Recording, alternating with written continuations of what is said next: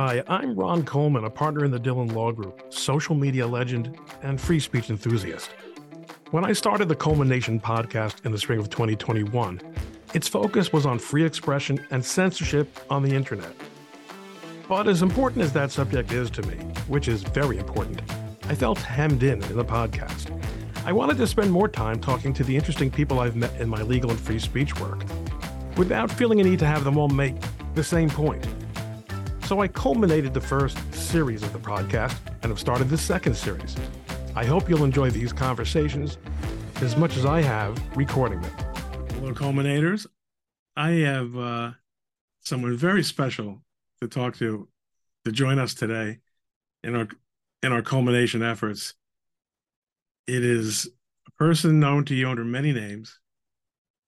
Drawn Strike is his almost one of his more recent incarnations on the internet. But at the end of the day, we're talking here with Brian Cates, the fascinating, original, creative, dogged, and until fairly recently banned, at least from Twitter, journalist, investigative journalist who has been covering the Trump and related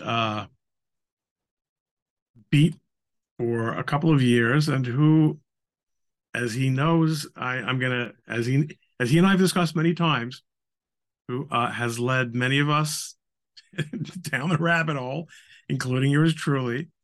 We're going to talk about that, and we're going to see what's going on with Brian Cates. Brian, thanks for joining us. Thank you for having me, Ryan. It's great to be here. So I understand you recently became a Florida native? Yeah, I moved to Florida back in May. I visited here early this year in January and February to attend some events.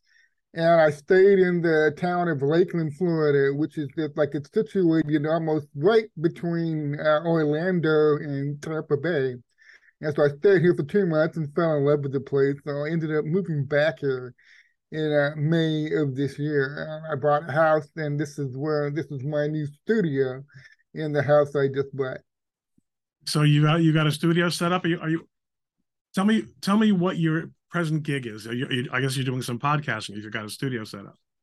Well, I intend to be doing more live streaming. I haven't done many podcasts recently. Getting on a regular schedule with Badlands Media, which was started by John Harold and Patrick Gunnell. And I'm going to be doing some regular streaming on that service. So I went ahead and set up a studio. I got some cool paintings in the background. They're done by Chad Vivas, who goes by Keg Drogo, and Too Social. Very talented artist. And well, so, yeah, I'll be doing regular streaming in the future.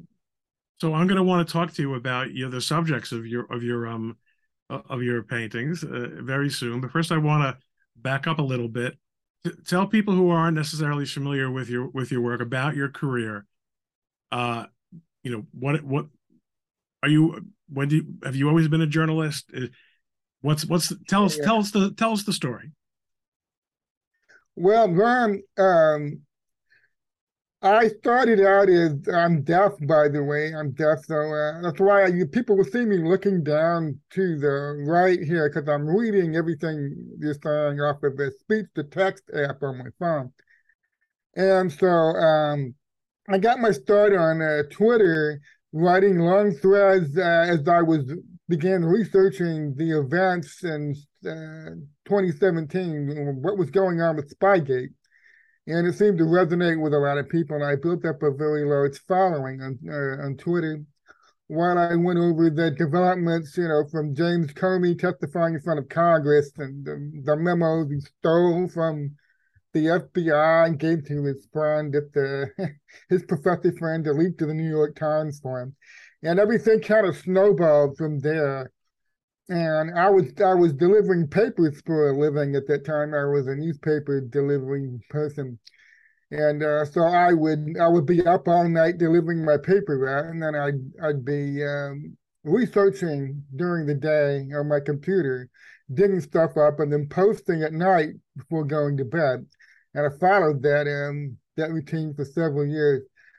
came to the attention of Josh Phillip with the Epoch Times, who invited me, after reading one of my threads, he invited me to write a guest column for the newspaper.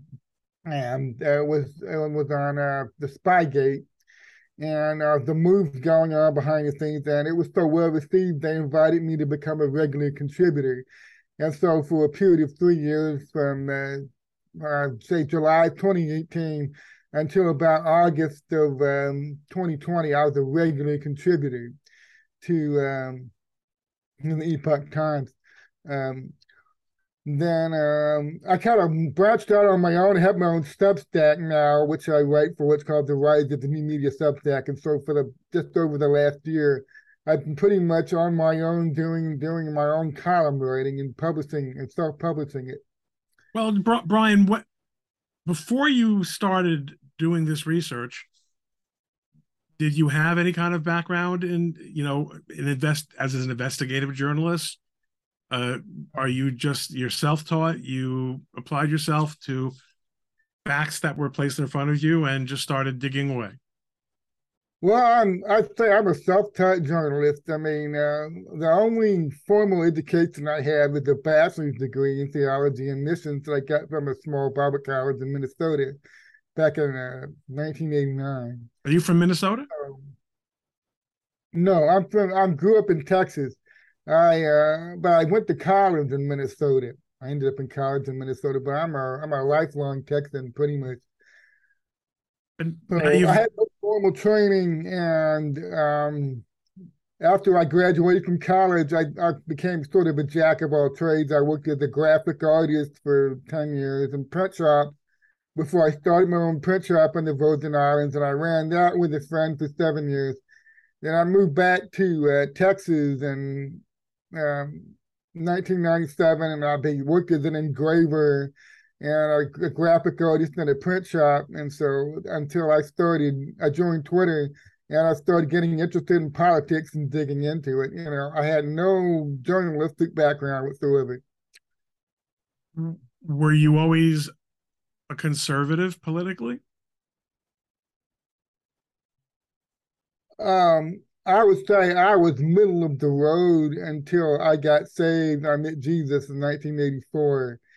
And then I sort of had to reassess some things like about abortion, some other beliefs that I had. And I think I pretty much became a conservative also from listening to Rush Limbaugh and reading his books, which I enjoyed very much. I was a big fan of his TV show, which he kept doing that. He had a TV show very briefly, but he decided it was interfering with his radio show commitments. But I became a huge Rush Limbaugh fan, and I think I became very well grounded in conservatism through Rush Limbaugh. You are a good writer. I mean, I always found your stuff to be lucid and well expressed. And one of the reasons I enjoyed following you and interacting with you on Twitter was that a lot of the things you were saying were really unique takes. I believed that you, and I still believe that you were seeing things that many other people were missing. But of course, you ended up making some really big judgment calls that I think it's pretty clear did not pan out, right? Above all,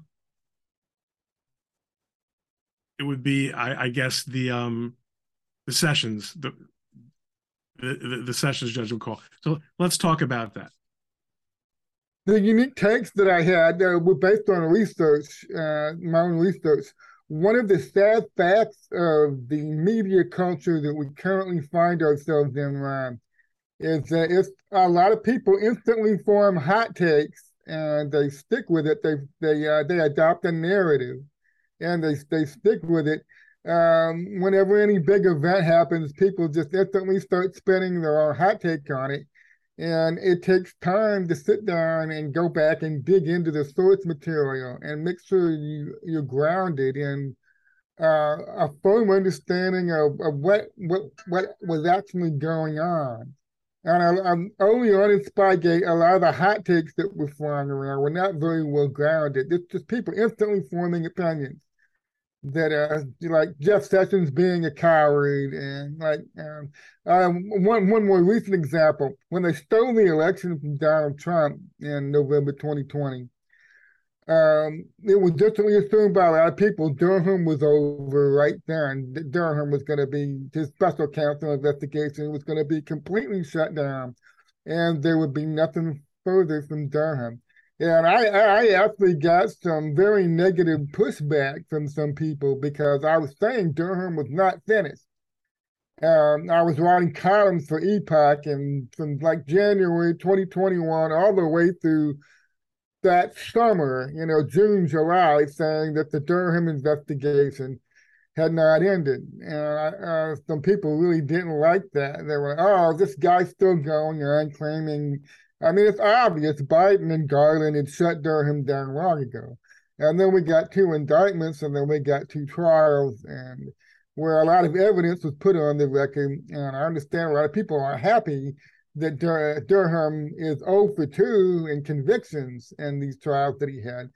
But I was right about him not being done. And right now you have a lot of people out there chattering that he's working on his final report, you know, and this chatter that he's doing, he's limiting himself to just writing a final report, which he'll drop sometime next year, and then that'll be it. And I still don't agree with that interpretation either. Well, Brian, the reason I not to agree with that is because he's not in the report writing business. He's a prosecutor. Mueller wrote a report.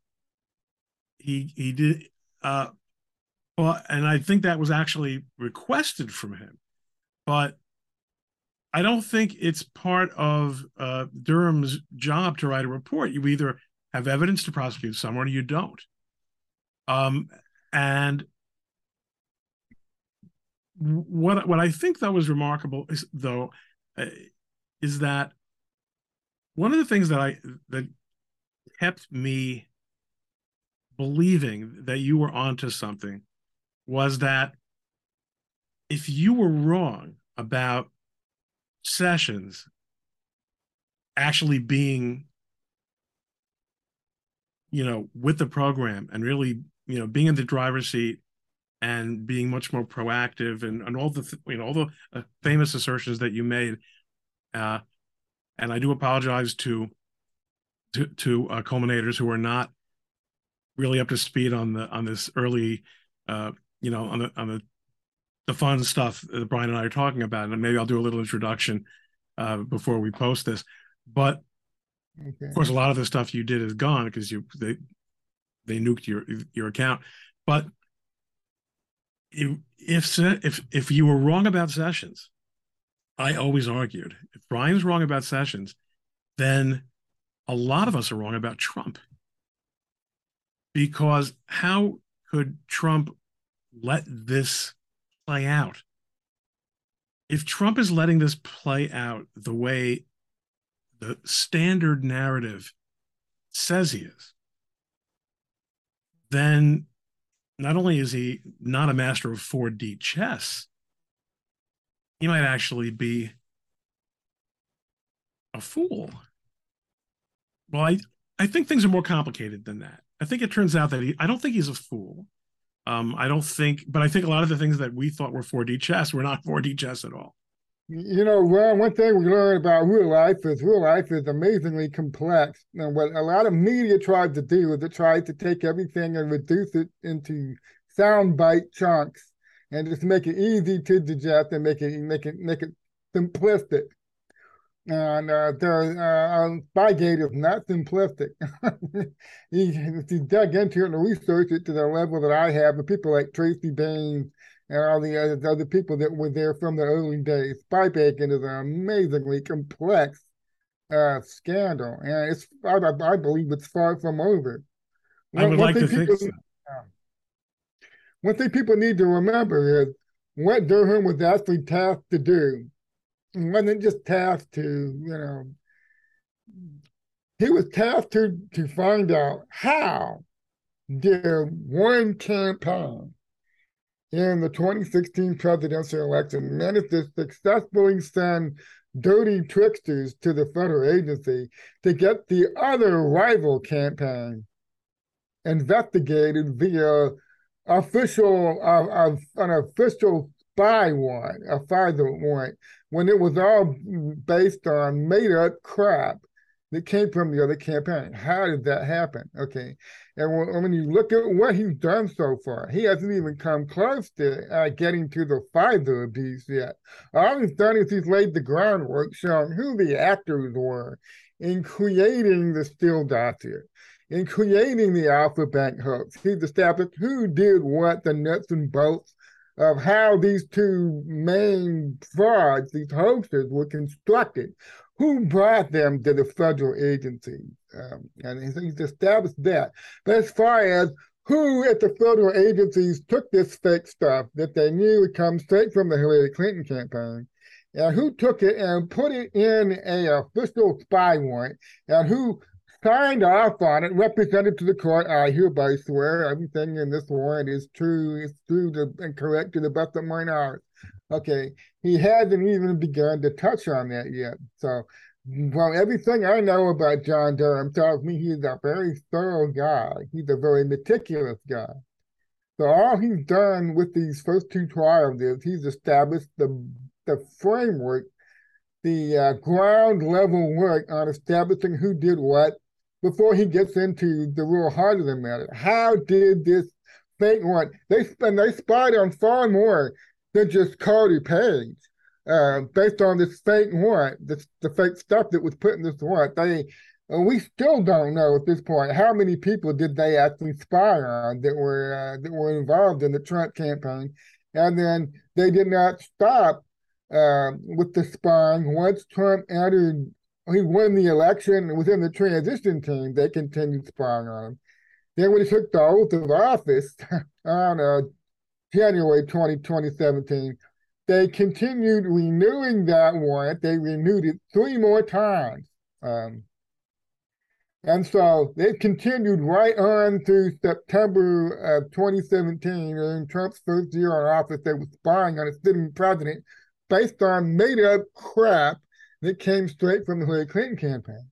So that's a massive crime. It's a massive national security breach.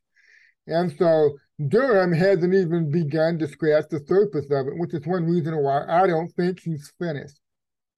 I mean, I guess I have a problem, not with you, but I share a problem with you, which is that my ability to suspend disbelief seems to be limited. I keep thinking that the FBI can't possibly be, and the Justice Department can't possibly be, and the federal courts can't possibly be as corrupt as they seem to be. But I think perhaps the mistake we've made is that we're learning over and over again that they may very well be that and worse. It's hard. I mean, early on in the Spygate days, Andrew McCarthy was a very well-grounded, respected federal prosecutor for many years before he started writing his National Review column and became a commentator on Fox News. And early on, he was saying, oh, this can't be true. They can't have done this. There are so many safeguards that are in place. What these conspiracy theorists are saying on, about this fake stuff being put in a spy warrant to spy on a presidential campaign, they need a massive amount of evidence to have that happen. They must have had something. What you're describing is impossible. There's so many safeguards in place that couldn't happen. And then like a year later, by the end of 2018, so much evidence has surfaced. Andrew was literally forced to come out and issue a mea culpa, especially when the 302 form shenanigans came out, and it came out that Lisa Page, who wasn't even present at the interview, was helping to edit the official 302 form, something that hardly anybody remembers but I don't forget anything. Okay, and Andrew McCarthy is supposed to go outside. I'm shocked to discover this, that none of the proper procedures were followed. And he was stunned. You could tell he was stunned. And then he wrote a book called Ball of Collusion, where he goes into, you know, and what I found so funny about that book is just a year earlier, he'd been saying this kind of thing was impossible. That was not the FBI that he knew. That was not the Department of Justice that he knew. And it was shocking and very eye-opening to him. So this is interesting, because what I said a couple minutes ago was I, and perhaps you, made a mistake of thinking this can't be happening. And therefore I'm going to go with Brian's hot takes that this, or even not so hot takes, because you were thorough, but you were connecting dots, and the dots said to you, it can't be happening the way it looks like it's happening, because that would be crazy. And on the other hand, people like McCarthy who look at someone like you, if they would even deign to acknowledge your existence. He certainly has never deigned to acknowledge mine. As a conspiracy theorist, he's completely bought into the regularity and trustworthiness, and in fact he's coming out the same way also, which is that I really, but from a completely different angle. In other words, I got burned, because I thought your dot connection made perfect sense. He got burned because he thought the dot connection by guys like you couldn't possibly be the case. You were actually far more right, except about Sessions, but about what was really going on and about how bad things really were. Then people, I think, still appreciate. I mean, if you go back to 2017, Andrew McCarthy had been inside that federal system. He prosecuted several high-profile terrorism cases.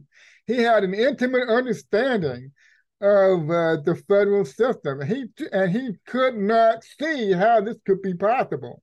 You know, the FBI and the DOJ that he had experience with, what you're describing to me, I don't see how this could take place. And I'm an outsider. Me and these other Spygate researchers, you know, I think early on they said, we're just a bunch of pajama-wearing bloggers, you know, what can we possibly know? And so I don't blame people at all for early on saying, I'm skeptical of this. I'm skeptical this is even possible. But we're 5 years on now into this, and so much has surfaced. And so much evidence has come to light. And I believe Durham's going to be bringing more evidence to light before this is over. And the amount of corruption is just staggering. It's staggering. That, I think, it's impossible not to agree with, unless you're a complete Kool-Aid drinking New York Times reader. If you every person who is honestly interested in the truth here has to acknowledge that the system ran off the rails. Well, it's difficult to say that, because we grow up trusting these institutions. We trust they're going to do the right thing. And so even though I knew how bad some things were inside the FBI and the DOJ due to my previous 5 years of studying Spygate, and how they spied on a president based on what they knew was fake crap from Hillary Clinton. And they did all these things to try to, they ran fake impeachments at him. They tried to get Trump out of office as fast as they could. And then they stole an election from him. And then the FBI, DOJ said, hey, nothing to see here, okay.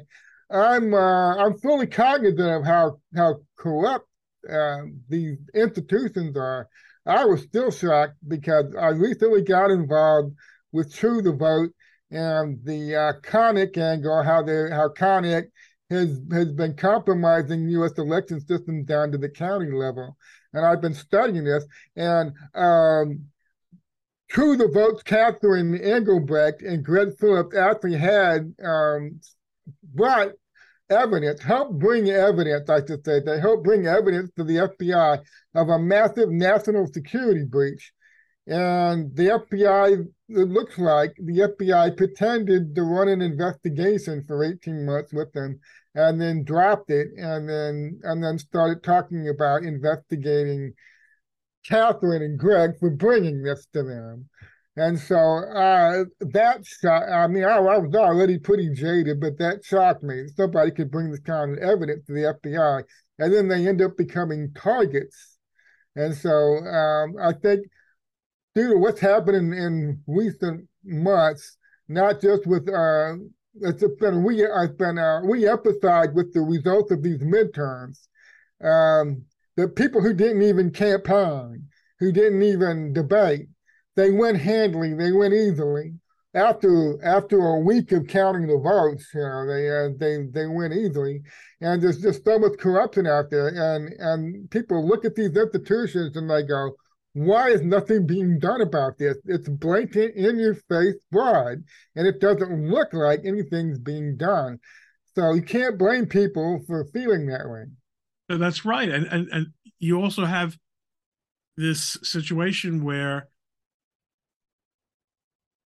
you're accused of being a conspiracy theorist if you actually accept the most straightforward explanation of what your eyes are seeing. It's hard because it happens right out in front of you, and a big part of gaslighting by the mainstream media, who I believe are tied to the intelligence agencies. Many of them have agency handlers. The mainstream media, their job is to gaslight you.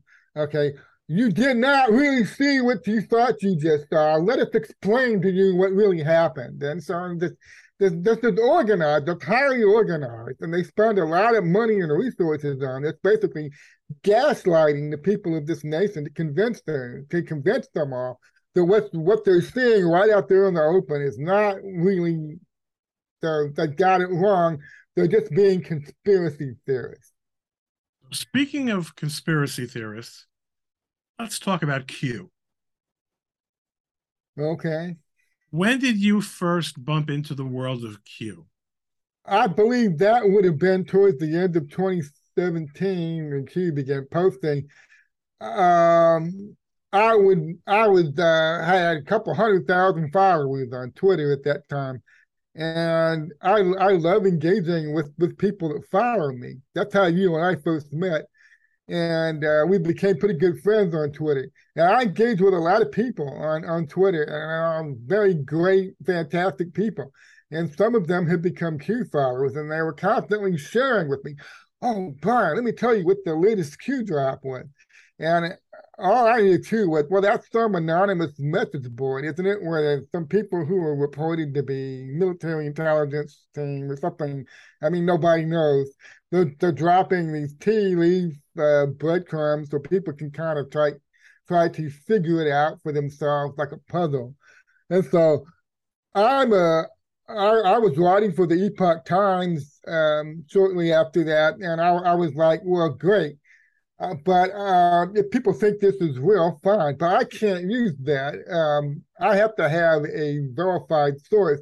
I have to have multiple sources before I include. Like, if I went to my editors and said, I want to make this claim in a column about Spygate, and the source is this anonymous message board on 8chan, and it's this guy, these anonymous people called Q, the Q team, that claim that they're pulling off a military intelligence operation behind the scenes, and I want to use this as a source. They have told me that I would not be allowed to do that because they cannot verify any of this. So I deliberately kept Q at arm's length. I never said I rejected it. I never said it's fake. But what I said was, I can't use this. So I didn't even look into it. I just pretty much, every time the issue came up, and I was asked a lot if I believed in Q, you know, like if you have to become a member of the Q religion or whatever. Do you believe in Q? And I always was able to successfully navigate the maze, so to speak, and try to stay neutral on that. Right. I mean, there's a problem when you're asked to believe in or believe someone because of who they are, unless it's God, right? Unless it's revealed truth of God. But in this world, I shouldn't have to believe in Q or trust Q. I should be able to have, I'm open to anyone proving facts to me, even if it's Q, but not just on, based on a claim of access to, you know, secret intelligence, secret information. Well, a lot of this stuff is open source. What they're asking people to look into, they're asking questions about what the Q people do is they try to use the Socratic method. They ask questions, and you're supposed to do your own digging and look into it. So, but only also people I think they tend to get too enthusiastic about it, and they start trying to treat it like a cult. Do you believe in Q? You know, and that always struck me the wrong way. So I publicly kept it at arm's length for about 5 years, from 2017 all the way until about February of this year. I never looked into it. I never bothered with it. I always said I can't use it as a source. And so I was neutral on the question if it was real or not. Are you aware of any actual useful information that ever came out of the world of Q that people couldn't find from themselves elsewhere? No. Do you think Q was an opposition, or, you know, a false flag operation? Or, I mean, what do you think it was about? Well, some people teach that it's being run by the bad guys inside the civilian intelligence agencies. It's being used as a means to gin up a domestic terrorist threat. You know, they want to, ever since January 6th happened, they've been trying to convince the rest of the American public that Donald Trump followers, and especially the QAnon people, are a valid domestic terrorist threat. And so they need to, the security state, the FBI needs to infiltrate these groups, you know, and find out what they're really doing in there. You know, and this led the J6 prisoners, many of whom are still languishing in jail without any charges. And this damn thing happened almost 2 full years ago. It's just incredibly sad. But it looks like they're trying to drive a narrative that QAnon, I don't believe Q and QAnon are the same thing, but they think QAnon needs to be presented to people as a valid domestic terrorist threat. And that's why it's okay for the FBI to create like the Whitmer kidnapping plot in Michigan, where there's like 15 people involved in it, and 7 or 8 of them are either FBI agents or FBI informants. And then it turns out there's evidence emerging that most of the people engaged in most of the violence and the property destruction on January 6th were in fact undercover FBI. Or there's even some evidence I've seen that some of these black-clad goons wearing the tactical gear were actually from the crime. And so all this stuff is emerging. It was not Trump people or even Q supporters who were doing all this. But you're right, they are trying to act like there's a genuine domestic terror threat related to Q and a lot of the Trump base, and they're trying they're cracking down on it. They're saying we have to crack down on this to get this under control. And so they're trying to cast ordinary Americans as if they're a domestic terror threat. One other comment I want to make real quick. The FBI used this entrapment model against Muslims. They would find disaffected Muslims from 2000 and on. They would find young Muslim men who were not fitting into society, and they would send FBI agents and informants at them.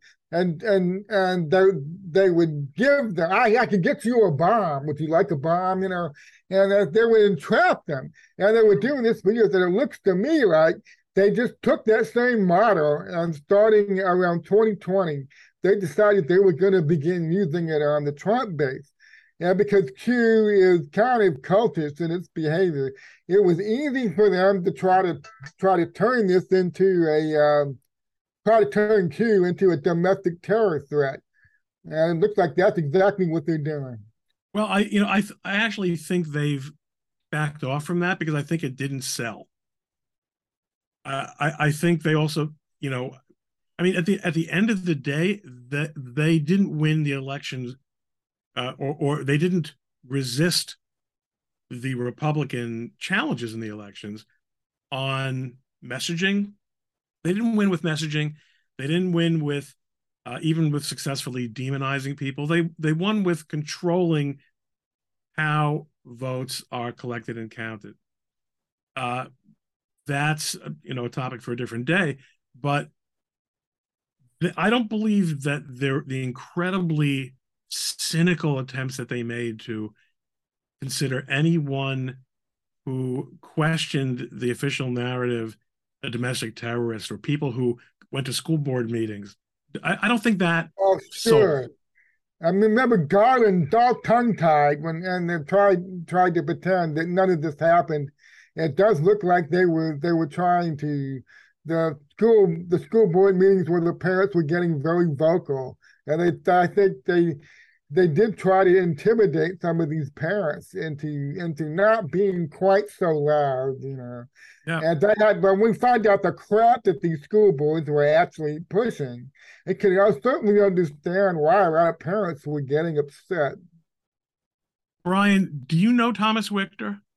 I don't know him personally. You've spoken to him, though, right? A Twitter brand. Have you ever spoken to him personally on the phone? I don't speak to anybody on the phone, but I did DM with him extensively. We were talking behind the scenes quite a bit in DMs and by email. Yeah. Do you think so? I freely admit that I loved listening to Thomas's stuff. I think it was Brian Cates plus.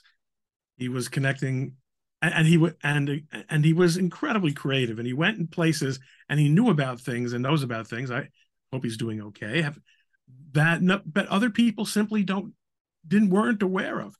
But there clearly was a point where his speculation and his optimism got the better of him. Would you agree? Well, Thomas was a pretty unique guy, and what people need to remember is what he was the best at, what got him the attention the most, was his ability, was his study of weaponry, and armaments, and how they were used in warfare. He explained some of the things, these videos that were coming out of the Middle East. He would do very excellent analysis and breakdown. Yeah, I mean, some military guys would second guess him.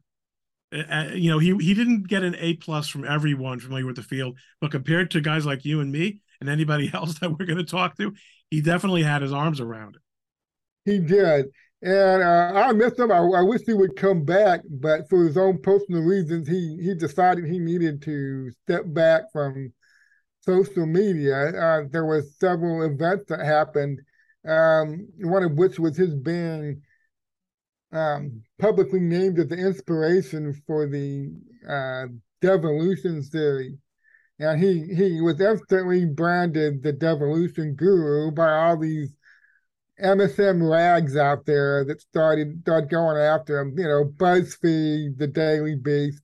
His name got out there, and so he got a lot of negative attention. Several of his financial accounts were. He was banned off of MoneyGram and several of these other financial institutions because of his name being tied to this publicly, and so that's what they do. They don't come out and try to argue with you like a man. They just throw you off their social media, or they ban you from their by being able to raise any money on Patreon or. GoFundMe or some of these other websites. So he's laying low for now. And I heard from him in email recently. He says he's doing well. He has projects he's working on. He's working on a book or two. So we may be hearing from him in the future. Well, one of the things also, Brian, that I think a lot of people did not appreciate is that he's a great writer. I mean, yeah, I'm still struck by a thread he did breaking down David Bowie's last. And remember, he had been a music critic, popular music, breaking down David Bowie's last music video and the allusions to death and to dying. And I guess Bowie already probably knew that he was dying at that point. And I was just so struck by the humanity and the insight.